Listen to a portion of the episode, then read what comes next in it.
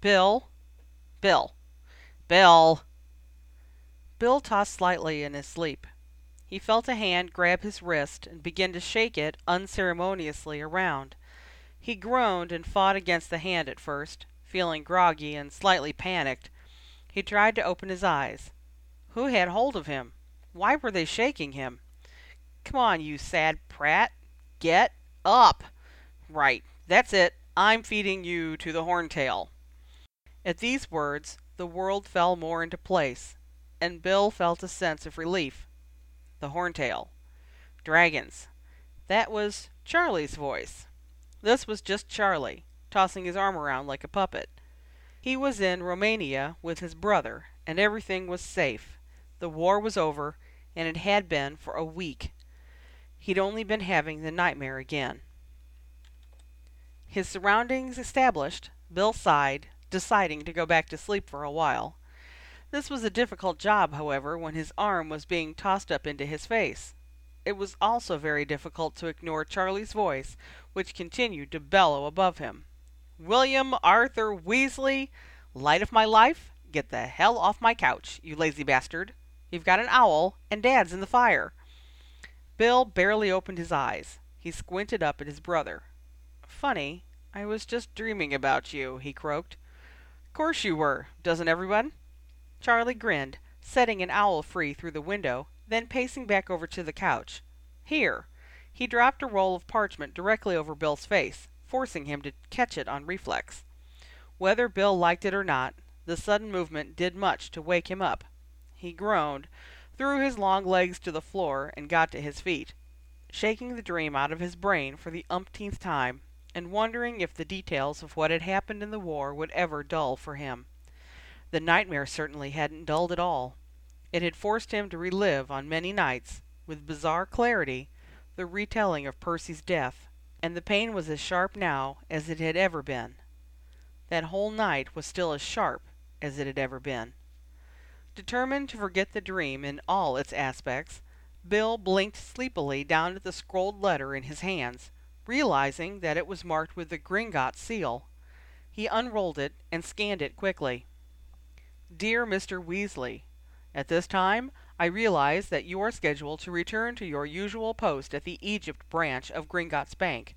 It has come to our attention, however, that your skills are more necessary elsewhere at the present time. As you are certainly aware, Gringotts of London has sustained serious damage to both its physical and magical dimensions and must be rebuilt.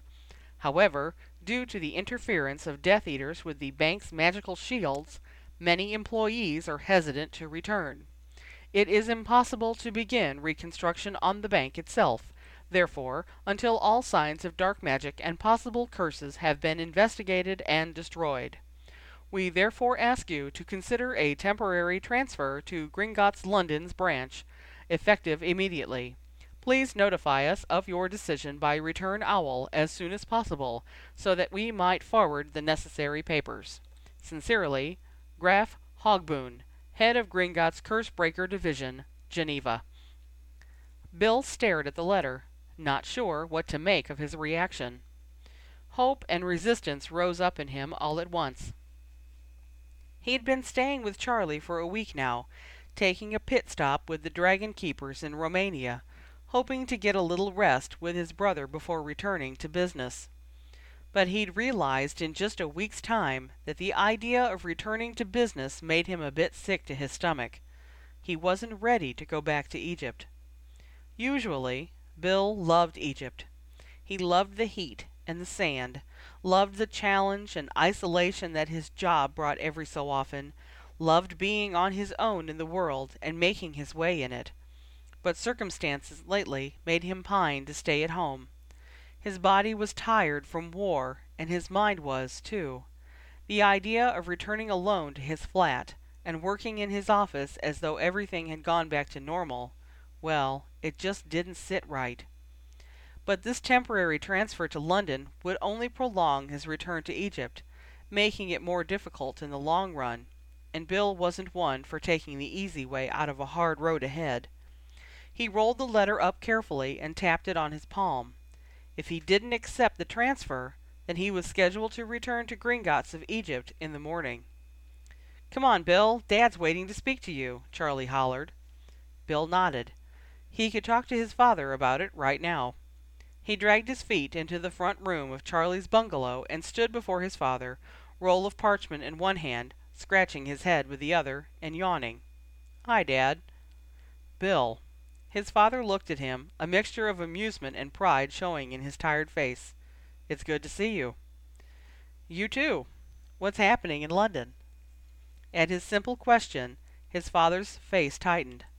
Arthur swallowed hard, and Bill felt himself stiffen slightly. His father looked almost afraid. "Did both of you see yesterday's prophet?" Bill exhaled and nodded at Charlie. "Sure we did." "Was that all factual? The Dementors really won't act as guards anymore?" Arthur shook his head gravely. "They won't." "You know, there has to be a way to destroy those things." Bill looked at Charlie. "What do you think?" Charlie shrugged. "Dunno. I've got a mean Patronus, but that's it." "Boys." Both Bill and Charlie turned to their father. His voice was quiet and defeated. "It's gotten worse." The hair on the back of Bill's neck stood up. "What do you mean? What happened, Dad?" I... Arthur paused and drew breath. "It's going to be in the papers today, and on the W W N in a few minutes, but I wanted to... Tell us." Charlie sat on the floor in front of the fire. Bill crouched beside him. "Go on." Arthur appeared to brace himself. Only his head was visible in the fire, but Bill knew his father's face so well that he could anticipate him somewhat. Whatever was coming next, it wasn't good. "Do either of you remember the name Ida Dunnas?" Bill nodded immediately. "Auror in Dumbledore's heyday, wasn't she? Around the time Grindelwald was taken down." Charlie turned to him, his face incredulous. "You remember everything you've ever read, don't you?" he muttered. Bill shrugged. Arthur continued. "She's retired now, and living on Lewis Island in a town called Stornoway, about forty miles south of Azkaban. Very mixed town. High wizarding population in an area where there are a lot of muggles. Though, of course, the muggles don't know it, for the most part. A lot of intermarriages in that area, though, which is interesting." Arthur trailed off, his voice flat, and for the first time, Bill realized his father's eyes were bloodshot. He exchanged a brief, worried glance with Charlie. Their father was nothing if not easily sidetracked by the meeting points of the Muggle and Wizarding Society, but today the subject seemed to be giving him no joy. "Right, Dad. Go on. What happened to Ida Dunnis?" "Nothing." Arthur sighed and pressed his eyes shut. "Ida is alive and well.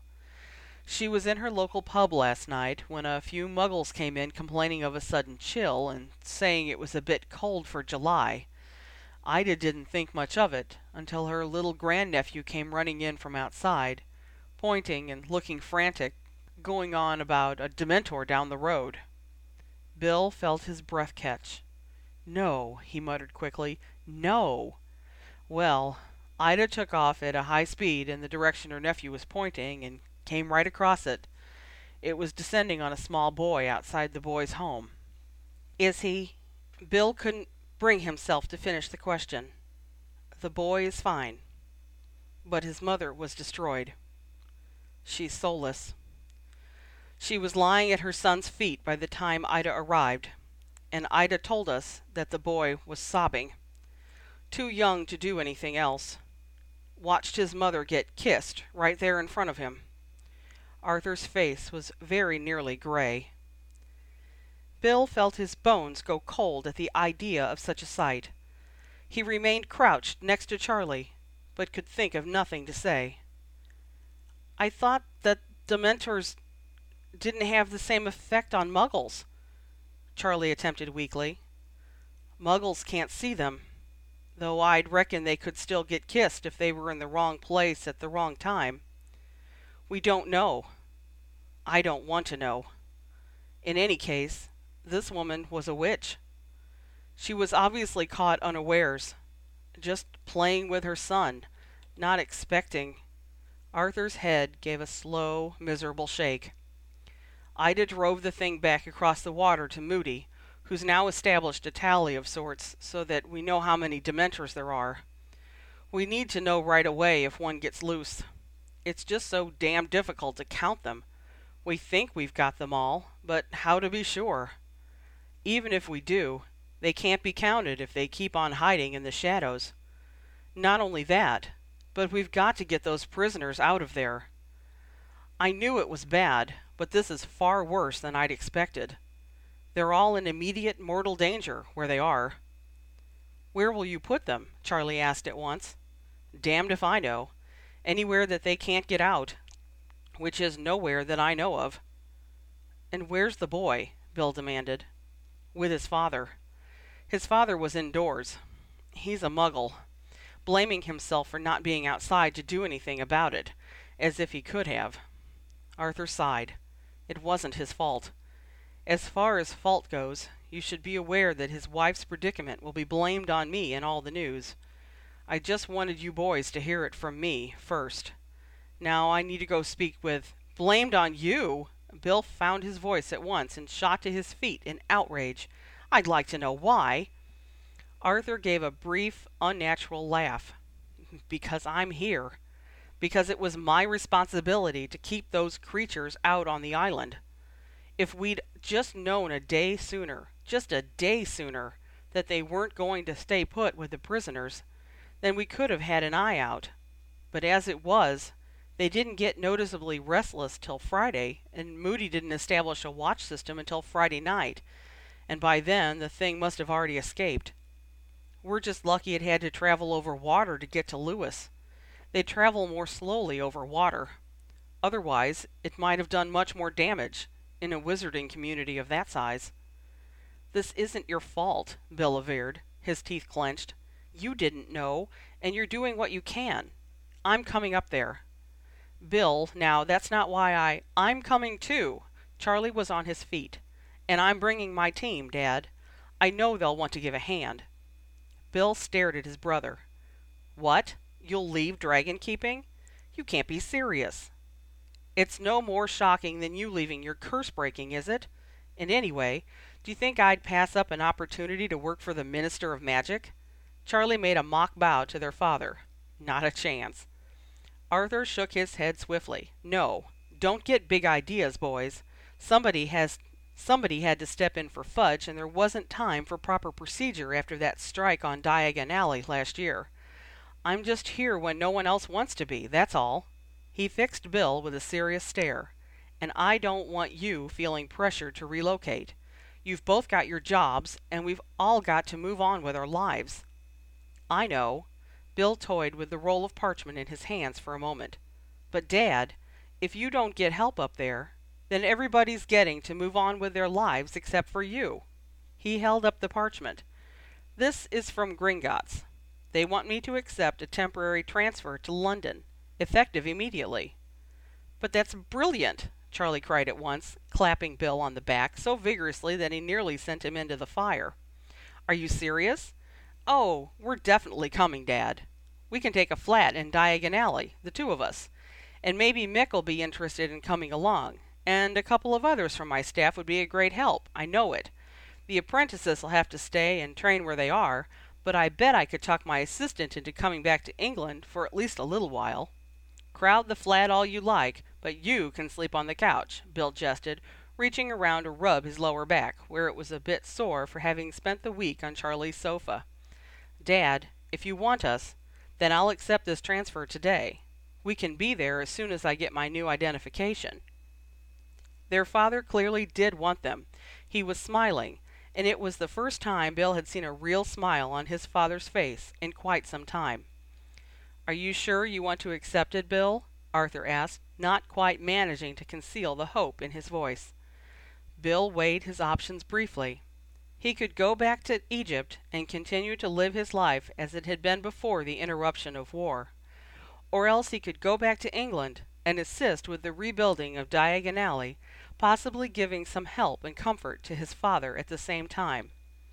He met his father's eyes and felt his decision come swiftly and clearly, bringing him comfort too. "Absolutely," Bill replied, smiling. "I'm coming, Dad." Relief flooded Arthur's expression as he turned his eyes on Charlie. "And are you, Dad, I'm sure," Charlie interrupted, grinning. "Well," Arthur said quietly, "since you've made up your minds, I don't mind telling you I'm glad you're coming. Both of you," he said, his voice a bit raw. "And your mother, well, she's going to love knowing that you're both near home, eh, for a while at least. She'll be so happy when I tell her. It'll be hard to keep her quiet." "Well, then don't tell her," said Charlie suddenly. "We'll go home with you to the Borough the day we get to London and surprise her." Bill was on it in a flash. "Only do tell her you're bringing home a couple of colleagues. That way she'll be prepared, and not spend the whole time cooking when she'll want to be fussing over us and telling me to cut my hair." Arthur beamed at the two of them, his eyes now slightly wet. "You're good boys," he said in the same raw voice. "I'll see you when you get here. I've got to get to Ron and Jinny at Remus's before they hear about this on the wireless. And I've got to get to the twins." And then there was an abrupt pause. Bill knew that his father had been about to say Percy's name. It was only natural, after all. There had always been seven of them. "I've told Penelope already," Arthur finished quietly. "Talk to her when I spoke with your mother." Bill nodded. "See you tomorrow then, Dad." "Good." His father's face cheered a little. "When you get here, come straight to the ministry." "To the minister's office?" Bill asked slyly, raising an eyebrow at Charlie, who grinned expectantly. Their father chuckled. "All right. Yes, that's where I am. Say what you want to say about it. Just get here." With a pop, Arthur was gone. "Hard to believe, isn't it?" Charlie asked, still grinning into the fire. "Our dad." Bill laughed. He, too, was unused to the fact that his own father was in a position of such high authority. But even if Arthur made light of his situation, Bill knew he was the Minister of Magic. It made sense to Bill to know that the remaining ministry officials answered to his father. They all trusted him after what he had done in the war. He had organized the ministry from the inside for Dumbledore and then for Sirius, and he had made the way clear for the Order of the Phoenix to operate without interruption for as long as he could. Of course, that hadn't always won him approval. Many people had been against the Order during the war. Many had been advocates of Cornelius Fudge, but now that the war was over and the Order had proven instrumental in ending three years of strife, its naysayers were few and far between. Moreover, everyone knew that Arthur Weasley had been present at the moment of Voldemort's defeat. Everyone knew what had happened to Lucius Malfoy. The fact that people were now looking to his father for their cues, Bill reflected, was only natural.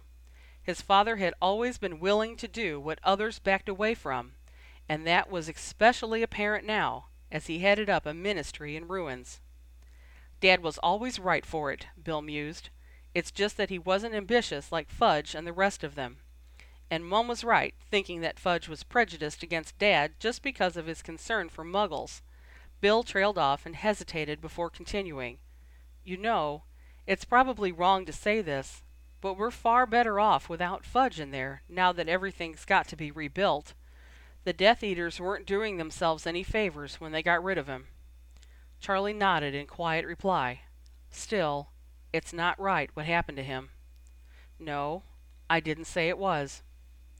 Bill's stomach still lurched when he remembered getting news of the Diagon Alley strike. Under pretense of agreeing with Fudge that peace talks were a necessity, Death Eaters had been admitted into the ministry buildings. Many of those buildings now stood in shambles. Fudge had been murdered without ceremony, and his offices raided for information. The Diagon Alley post office had been entirely blown apart in an effort to slow wizarding communications, and many owls and people had died. And in that terrible chaos, the Death Eaters had managed to force their way into Gringotts, slaying goblins as they went. They'd broken apart the upper vaults with dark magic, corrupting a magical protection system that would be ridiculously difficult to restore. Bill sighed at the mere thought of what it must be like now at Gringotts of London. Knowing goblins the way he did, he assumed he'd be in for a rough time of it in his new position.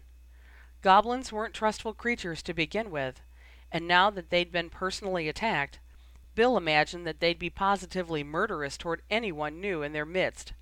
The fact that he had worked for years at the Egypt branch of Gringotts wouldn't mean a thing to the London goblins. In London, he would be treated as a stranger and eyed with suspicion and contempt. Still, he was going. There was no question. He was going to be whatever help he could possibly be to Gringotts and to his father. "Hey, Charlie," he asked suddenly, remembering what his father had said about the news. "Where's that wireless? I want to hear what they're saying about Dad." Using his feet, Charlie shoved aside an enormous pile of clothes to reveal a rickety little wizard's wireless.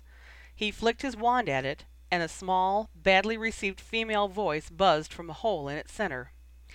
"That Arthur Weasley, unofficial and apparently incompetent Minister of Magic, claimed yesterday to have the Dementor problem well in hand. Be advised that this is not the case. Last night, retired Auror Aya Dunas—" "Idiots," Charlie muttered, giving his wand a violent flick and shutting down the wireless in mid-sentence. "I'm not listening to that. Write your goblins, Bill, and get your papers. We need to get to London." "Right." Bill summoned his parchment and quill, trying to ignore the anger he was experiencing on his father's behalf for a moment in order to be productive. "Go round up your team and see who's coming with us." As Charlie yanked on his robes, Bill began to scratch out his reply to Geneva. If he sent out this owl before noon, he'd have identification in the morning. They could leave for London tomorrow afternoon. Though suddenly, tomorrow didn't seem nearly soon enough.